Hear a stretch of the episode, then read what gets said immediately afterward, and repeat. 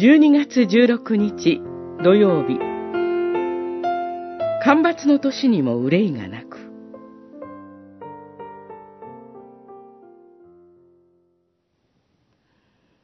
祝福されよ。主に信頼する人は。主がその人の拠り所となられる。彼は水のほとりに植えられた木。水路のほとりに根を張り干ばつの年にも憂いがなく実を結ぶことをやめない。エレミア書、十七章、七節、八節。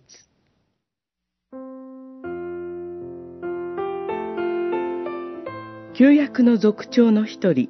ヨセフは、兄たちに売られたエジプトの地で、王の見た夢を解き明かし、宮廷の責任者として、七年の豊作の間に、7年の飢饉に備える働きをしました。そして、飢饉の中で、エジプトに穀物を求めに来た兄たちとの感動の再会を果たします。神の御手の中で、木の葉も草も、雨も日照りも、豊作の年も不作の年も、食べ物も飲み物も、健康も病も、富も貧困も、すべてが偶然によることなく、父親らしい見てによって私たちにもたらされるのです。エレミアの言葉は、肉なるものを頼みとし、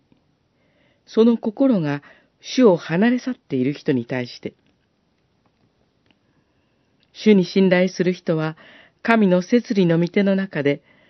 干ばつの年にも憂いがなく、実を結ぶことをやめないと約束しています。それは、ヨセフのように、主の御手の中で、見業を信じて、感謝に導かれる人の抱く希望の約束です。主の深い憐れみの中で、打ちひしがれている人々を知るとき、主の祈り手とされて、感謝と希望を新たにしましょう。